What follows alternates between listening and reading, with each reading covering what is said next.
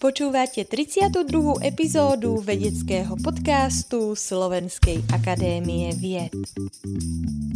Dnešná epizóda bude o ekológii, respektíve o nových spôsoboch čistenia toxických vod a pôd, ktoré študuje a spolu vyvíja naša dnešná hostka doktorka Dominika Marcin Behuňová z Ústavu geotechniky Slovenskej akadémie vied.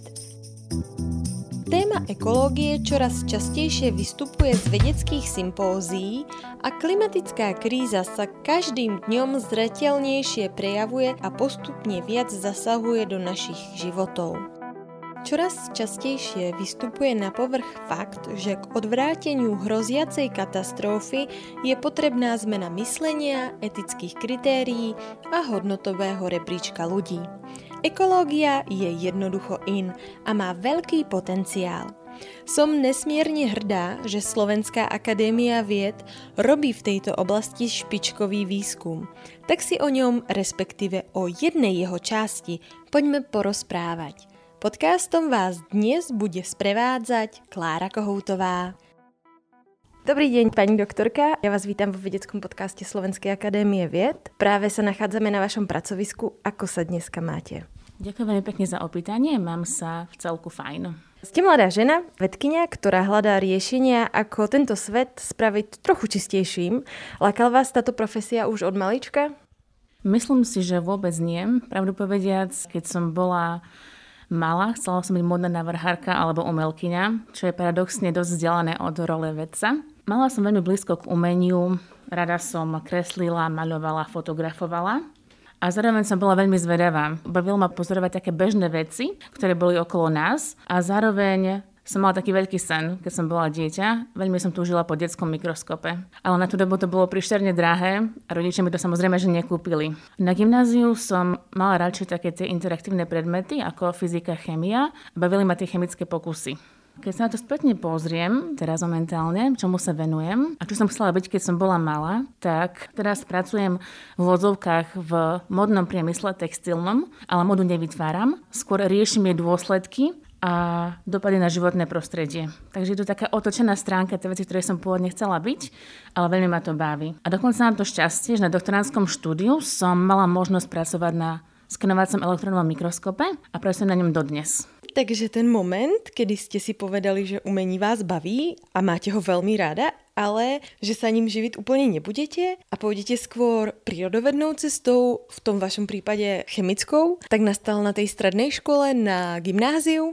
Myslím, že určite áno. Myslím si, že som mala veľmi dobrých učiteľov práve prírodných vied a to ma možno motivovalo študovať práve tieto veci. Čomu sa teda venuje Ústav geotechniky Slovenskej akadémie vied, na ktorom pôsobíte a na ktorom práve teraz sedíme? Ústav je rozdelený do piatich výskumných oddelení, ktoré sa zameriavajú na výskum rozpojovania hornín, taktiež úpravy nerastných surovín a odpadov, mechanochémie, minerálnych biotechnológií a ochrany životného prostredia. Oddelenie, na ktorom pôsobím ja a moji kolegovia, sa v súčasnosti zaoberá najmä environmentálnymi technológiami, hlavne technológiami čistení vod a pôd, sanácii životného prostredia a tak podobne. Ekológia a ochrana životného prostredia je dnes veľmi takou aktuálnou témou, s ktorou sa stretávame naozaj na dennej báze. Spolu so svojimi kolegami sa venujete novým technológiám čistenia toxických vod. Predtým, ako sa k tomu dostane, dostaneme, povedzte mi niečo o tom, aké látky najviac znečistujú naše vody a pôdu. Najrozšírenejšie znečistujúce látky v životnom prostredí môžeme rozdeliť podľa také chemickej podoby, a to na anorganické a organické. Medzi anorganické patria najmä ťažké kovy ako arzén, barium, kadmium, kobalt, ďalej ortuť, molybden a mnoho ďalších, taktiež sú to kianidy a radionuklidy. A medzi organické znečistujúce látky patria napríklad aromatické uhľovodíky, ropné látky, pesticidy, hnojivá, polychlorované bifenely a mnoho ďalších. Potom medzi hlavné zdroje znečistenia patria napríklad priemyselná výroba, poľnohospodárska výroba, odpadové vody z domácnosti, tzv. splášky a doprava. Ak sa pozrieme na znečistenie poľnohospodárskej a lesnej pôdy, tak predovšetkým má na to vplyv priemyselné emisie. Napríklad v blízkosti priemyselných závodov sme zistili vysoké hodnoty ťažkých kovov, napríklad olevo, zinok, cín, kadmium, hliník, meď. A taktiež pôdu znečistujú pesticídy. Napríklad aj staré banské záťaže, haldy od kaliska sú taktiež zdrojom znečistenia napríklad ťažkými kovmi. Ako sa tam teda dostanú tie látky? Určite má na to vplyv človek, napríklad priemyselná výroba, ale taktiež niektoré látky sa tam nachádzajú v nejakých horninách a po nejakom miernom zásahu, napríklad po banskej činnosti, sa tieto látky uvoľňujú potom do pôdy a do vody. Koľko je na Slovensku znečistených lokalít a kde sa nachádzajú? Na Slovensku máme k dnešnému dňu, som to pozerala, presne 1799 environmentálnych záťaží. Zoznam sa dá jednoducho nájsť na stránke enviroportal.sk, ale čo je to tá environmentálna záťaž? Je to v zmysle geologického zákona, je to zadefinované ako znečistenie územia spôsobené činnosťou človeka, ktoré predstavuje závažné riziko pre ľudské zdravie alebo pre životné prostredie. Ide o široké spektrum území kontaminovaných priemyselnou, vojenskou, banskou, dopravnou a poľnohospodárskou činnosťou, ale aj nesprávnym nakladaním s odpadom. Niektoré lokality sú myslím, že aj celkom mediálne známe, napríklad skladka vo Vrakuni, potom je to skladka Gudronov v obci Predajná, ďalšou takou skladkou je areál podniku Chemko Stráske, kde sa vyrábali polychlorované bifenily, potom sú to rôzne železničné depá, niektoré letiská a armádne lokality. Venujete sa výskumu syntetických nanočástic používaných pri čistení vod a pod a ich interakciám so životným prostredím. Čo si pod tým máme predstaviť? Tak najprv asi zadefinujem, čo je to nanočastica, respektíve nanomateriál.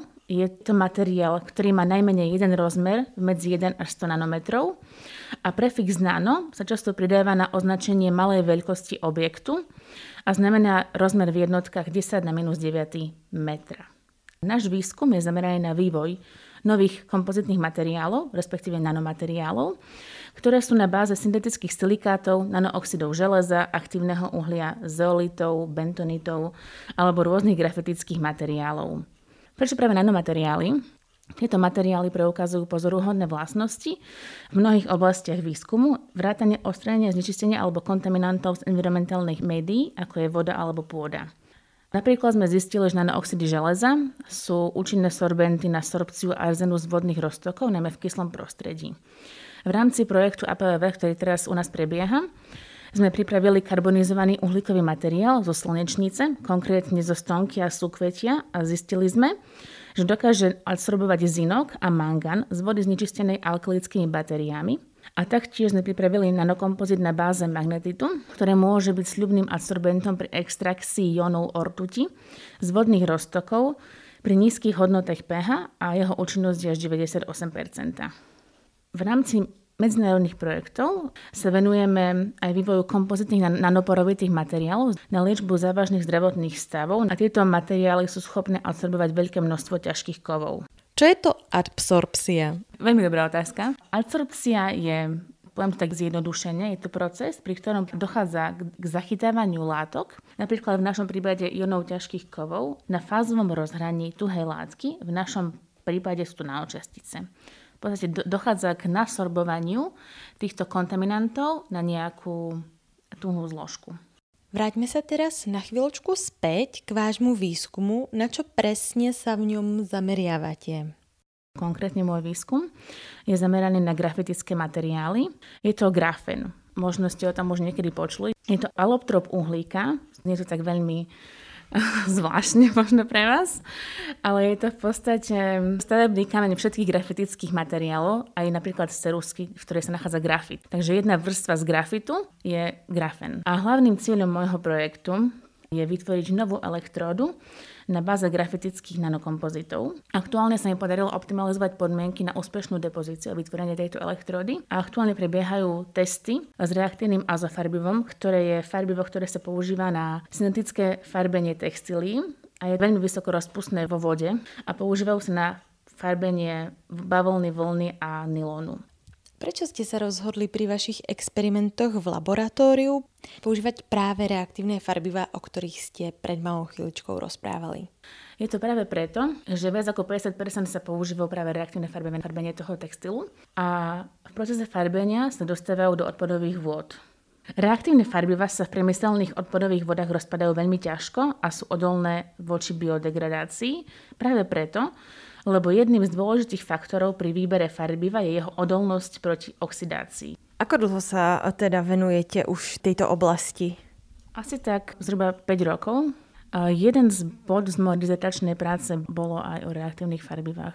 Časť e, z mojej práce bolo to, že sme pripravili tú elektródu, sme ju pokryli grafénom to nám trvalo asi tak najdlhšie, keďže tam sú rôzne parametre, ktoré musí splňať. A zistili sme, že vieme deponovať elektrodu už za 8 minút. Využívame pritom elektroforetickú depozíciu, čo je taký šialený možno názov, ale je to v podstate elektroforeza, keď privedieme na elektródu jednosmierny elektrický prúd a depozícia. To znamená, že keď sú častice viac menej naadsorbované alebo prilepené na tú elektródu. Takže sa tam deponujú a tým pádom takto vznikne elektróda. A my sme v podstate zistili presné podmienky, akú teplotu môžeme použiť pri tejto depozícii, aké sú roztoky, ďalej čas, koncentráciu grafénu, ktoré tam musíme použiť. A to bolo také prioritné pre moju prácu.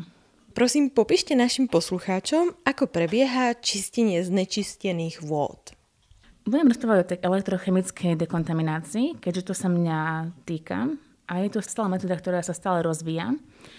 Stále tento princíp nie je úplne objasnený, ale zatiaľ čo vieme je to, že táto technológia je založená na ostraňovaní kontaminácie pomocou aplikácie slabého elektrického prúdu za použitie elektrod, a to anody a katody. Tu použijeme aj my pri svojich experimentoch. Tým sa vytvára jednosmerné elektrické pole, ktoré mobilizuje nabité častice a spôsobuje pohyb ionov a vody k elektrodám. Experimenty sa vykonávajú v elektrochemických reaktoroch alebo elektrochemických celách a účinkom elektrického prúdu dochádza k nešpecifickej oxidácii a deštrukcii látok. Dojde k deštrukcii toho farbiva. Nečistujúce látky prichádzajú k elektrodám a môžu sa odstraniť cestou precipitácie, adsorpcie alebo degradujú, teda sa rozkladú na produkty s menšou molekulovou hmotnosťou. V podstate sa na elektrode v vodzovkách spália. Koľko percent teda ten textilný priemysel zapričinuje to, že tie vody sú znečistené? Aktuálne dáta sú také, že textilný priemysel je druhý najväčší znečistovateľ odpadových vod. Prvý je samozrejme petrochemický. To znamená, že teda znečistené vody sú niekde v blízkosti nejakých textilných výrobní, u nejakých hal, kde sa vlastne robí s tým textilným priemyslom? Áno, v Európe máme veľmi prísnu legislatívu. Vezme nie každý priemyselný objekt by mal mať nejakú čistiareň odpadových vod lokálnu, ale hlavne čo sa týka tretich krajín, teda krajín tretieho sveta, tak tí v podstate takú prísnu legislatívu ako Európska únia nemajú a tie vody vypúšťajú priamo do riek mne sa teraz presne úplne vybavili obrazy z Indie, kde sú veľmi znečistené tie vody.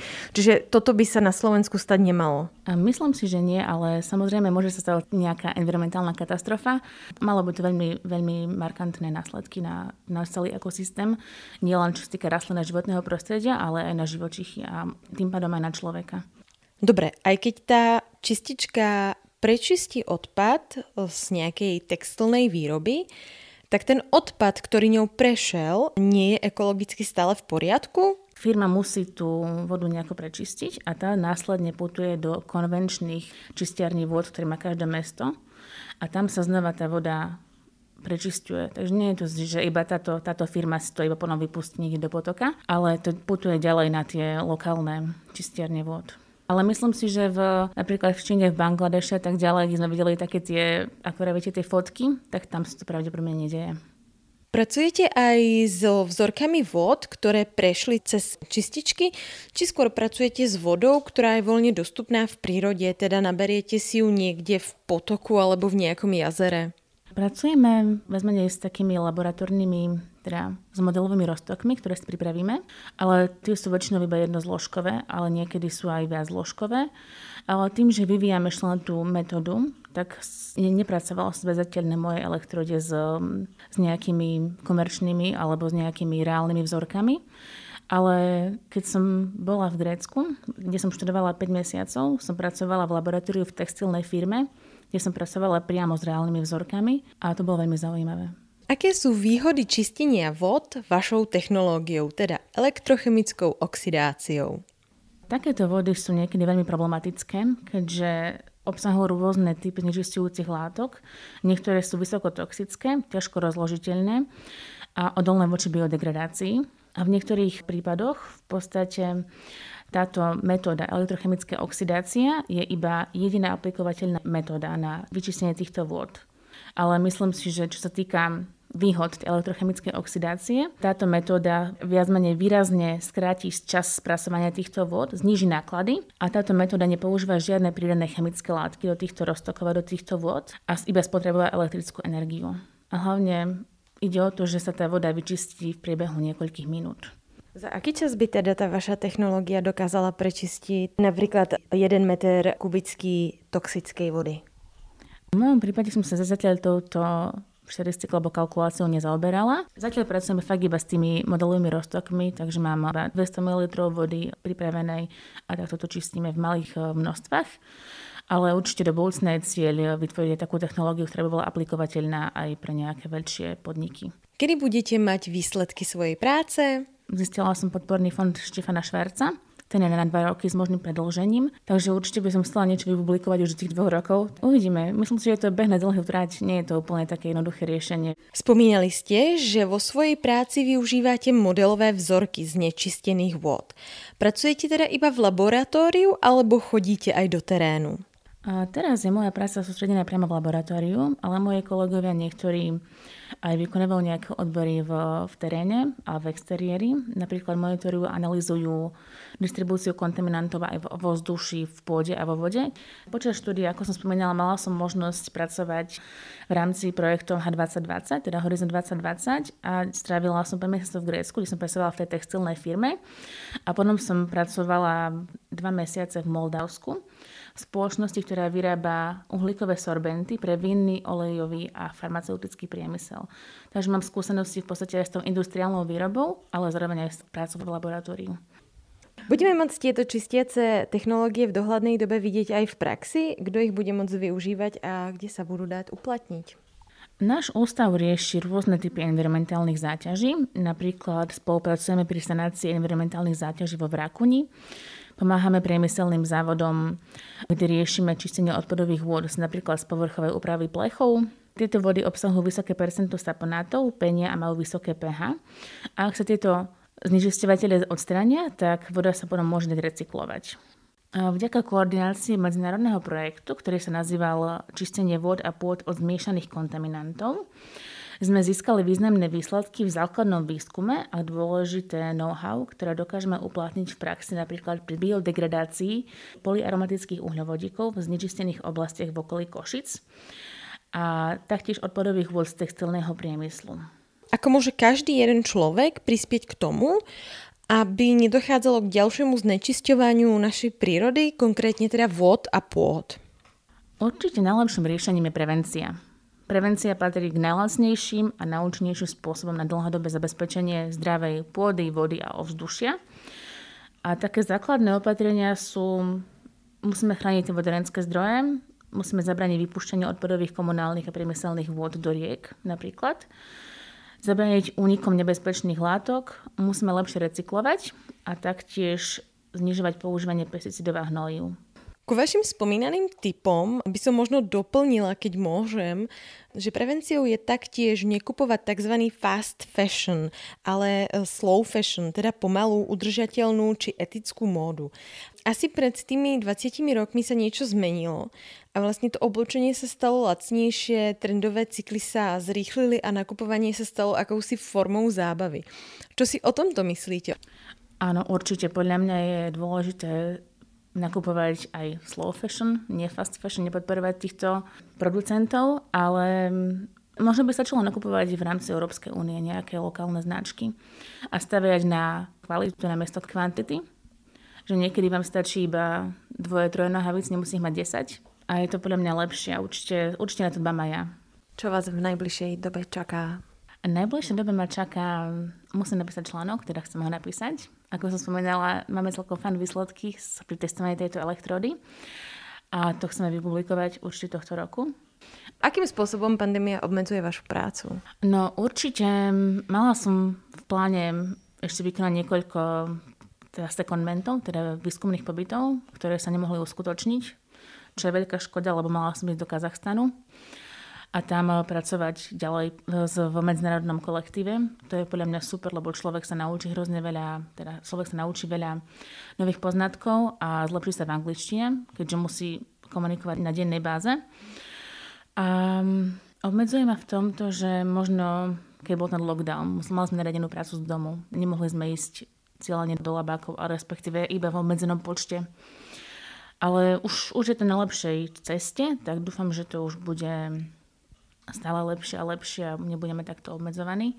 Aj keď myslím si, že v dnešnej dobe radšej sa človek trošku obmedzí a odbremení zdravotníkov v tieto profesie, ktoré sú naozaj podstatné v dnešnej dobe a najviac asi vyťažené. Podľa čoho si vyberáte krajiny, do ktorých cestujete ako vedkynia? Necestujete tam ako za dovolenkou, za nejakými zážitkami? Aj keď možno to sú vlastne zážitky, ale lebo ste hovorili, že ste boli v Moldavsku, teraz, že ste chceli ísť do Kazachstánu, to sú krajiny, ktoré asi nie úplne každý by si vybral. Jo, to, že máme tie medzinárodné projekty. Väčšinou, keď som bola aj v Grécku, mali sme projekt, ktorý spájal štyri krajiny ako Anglicko, Grécko, Slovensko a Kazachstan. A potom teraz máme tiež tento medzinárodný projekt Horizon 2020, Nanomed, ktorý spája, myslím si, že až 14 alebo 17 krajín.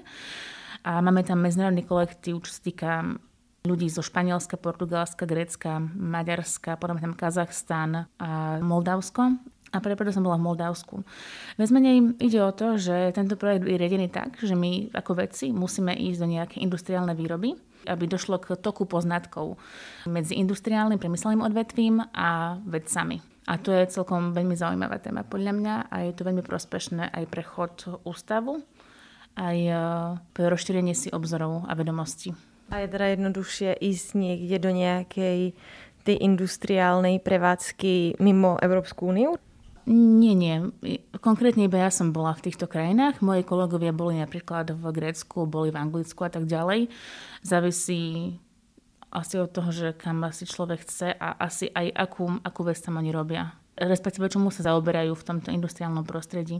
Ako som spomínala, že v Moldavsku je tovareň na výrobu uhlíkových materiálov pre ten vinný alebo farmaceutický priemysel a v tom Grécku bola textilná firma. Napríklad na Ukrajine, kde máme takisto nie projekt, testujú tieto nanomateriály, napríklad robia testy na živočíchoch, konkrétne na potkanoch a myšiach, ale tam môže ísť iba kvalifikovaný človek. Napríklad tým, že ja nie som eh, nejaký toxikológ alebo nemám veterinárne vzdelanie alebo farmaceutické, tak tam v podstate človek ani nemôže ísť, respektíve potrebuje spraviť niekoľko testov a výnimiek. Ako je e, na tom ten slovenský výskum v tej oblasti tých nových technológií čistenia toxických vod v porovnaní napríklad s krajinami, ktoré sú nám uh, susedné? Myslím si, že momentálne tým, že máme internet, tak človek číta tie medzinárodné články, či už z Číny, z Ameriky alebo aj z Európy, rôznych iných krajín, tak ten výskum je taký, myslím si, že celkom porovnateľný aj svetovým konkurentom. A niečo nové vyjde napríklad v Číne alebo v Amerike, my to hneď vieme hneď nadväzať náš výskum a pokračovať ďalej, respektíve niečo rozvíjať, dostať nejaký nápad. Tak je to také celkom rýchle a interaktívne. Rubrika Buď alebo. Home office alebo práca z kancelárie alebo vo vašom prípade z laboratória? Myslím si, že najlepšia kombinácia oboch Takže v tomto sa fakt neviem rozhodnúť. Rada mám práca v laboratóriu, pretože laboratórium si nevezmem domov. A taktiež mi vyhovuje home office, kedy fakt som doma sama, pracujem, mám pokoj, nikto ma nevyrušuje a je to fajn. Obe možnosti sú fajn. Takže keby to bola kombinácia, že neviem, 3 dní v laboratóriu, 2 dní doma, ideál. Divadlo alebo galéria? Asi určite galéria, ale mám rada aj divadlo a všeobecne mám rada kultúru. Zima alebo leto? Určite leto. Kto má rád zimu, neviem. Fakt, nie som veľmi človek, ktorý má rád zimné obdobie. Ako, je to fajn, keď sa zvianočnieva, to sa mi páči, ale január, február sú pre mňa neveľmi príjemné mesiace v roku. Štítec alebo mikroskop? To je veľmi ťažká otázka, ale určite, určite asi mikroskop momentálne. A keď radšej by som mala, teda mala by som rada častejšie v rukách aj ten štetec, ale momentálne sa venujem veci mikroskopu. Čo máte na svojej práci najradšej? Mám rada tú voľnosť. Práca vôbec nie je stereotypná. Stále riešim nejaké iné problémy. To sa mi na tom páči. Mám rada, že táto práca mi umožňuje cestovať a spoznávať nových ľudí, nových vedcov z rôznych iných krajín sveta. A viac menej tú krajinu úplne spoznávam nie ako turista, ale ako vedec, ktorý tam žije reálne v týchto krajinách a to je pre mňa super. Keby ste neboli vedkyňou, čím by ste boli? To je ťažká otázka. Asi možno by som fakt došla do toho umenia. Nejaká grafika, možno nejaké, nejaký grafický dizajn, možno by som bola architektka, neviem. Teraz ma zaujíma aj sopky napríklad, no, neviem, je to fakt ťažká otázka. Ste na začiatku svojej kariéry, čo by ste chceli dosiahnuť? Zatiaľ som krátko po ukončení svojho doktorantského štúdia, takže môj cieľ by bol asi to, že by som chcela preniesť ten základný výskum do toho aplikovaného výskumu. A určite by som chcela napísať nejaký super projekt, aj keď viem, že väčšina vedcov túži po tej Nobelovej cene, ale tam je relatívne malá šanca, že človek naozaj dostane. Takže potom veľmi netúžim. Ak by ste mali hodinu voľného času iba pre seba, čo by ste robili a kde by to bolo? Asi by záležalo na mojom eh, rozpoložení, že čo som za ten deň robila, ale no neviem, napríklad eh, keď veľmi veľa pracujem, čítam články a fakt používam tie mozgové bunky, zapájam ich aktívne, tak veľmi rada prídem domov a zapnem si vysavač a vysávam a upratujem. Je to také smiešne možno, alebo zvláštne, ale vtedy fakt pritom oddychnem. To je prvá vec, na ktorú myslíte, keď sa ráno preberiete. Ráno sa mi väčšinou nechce vstávať, takže väčšinou nemyslím vtedy a nechcem sa fakt z tej posteli postaviť, ale keď už som prebudená, tak prvá vec, na čo myslím, je, že si musím umyť zuby. To určite. Bez toho, bez toho nefungujem. Máte nejaký rituál, ktorý robíte denne? Spravím si skincare rutin. Takú základnú pleťovú starostlivosť. Rubrika Veda versus viera. V čo veríte? Asi verím v dobro. Dobro, podľa mňa je to veľmi dôležité dobro, láska a ľudia by sa mali sebe správať dobre, aby boli všetci spokojní. To je základ. Dajte našim poslucháčom tip na nejakú dobrú knihu, film alebo seriál, ktorý vás v poslednej dobe zaujal. Ja mám rada veľmi seriály. Neviem, čo môžem povedať Netflix and chill. To je pre mňa úplne že oddych. Taktiež rada čítam a naposledy som čítala knihu od Jakuba Fila. Je to novinár, slovenský novinár a napísal knihu Posledné storočie. Je to v podstate o taká fikcia o možnej klimatickej kríze, ktorá môže nastať o 50 rokov alebo tak nejako. To sa mi páčilo. Myslím, že to celkom sedí aj na to, čo ja robím, že čomu sa venujem. A filmy, mm, mám rada filmy od dobrých režisérov, napríklad Quentin Tarantino je taký Pani doktorka, veľmi pekne vám ďakujem za príjemne strávený čas vo vašej spoločnosti na vašom ústave. Prajem vám veľa osobných ako aj pracovných úspechov. Dramaturgicky sa na dnešnej epizóde vedeckého podcastu SAV podielali Katarína Gáliková a Klára Kohoutová. Technická podpora Martin Bystrianský. Ak sa vám náš podcast páči, dajte o ňom vedieť aj svojim priateľom. Každé vaše zdieľanie nás poteší.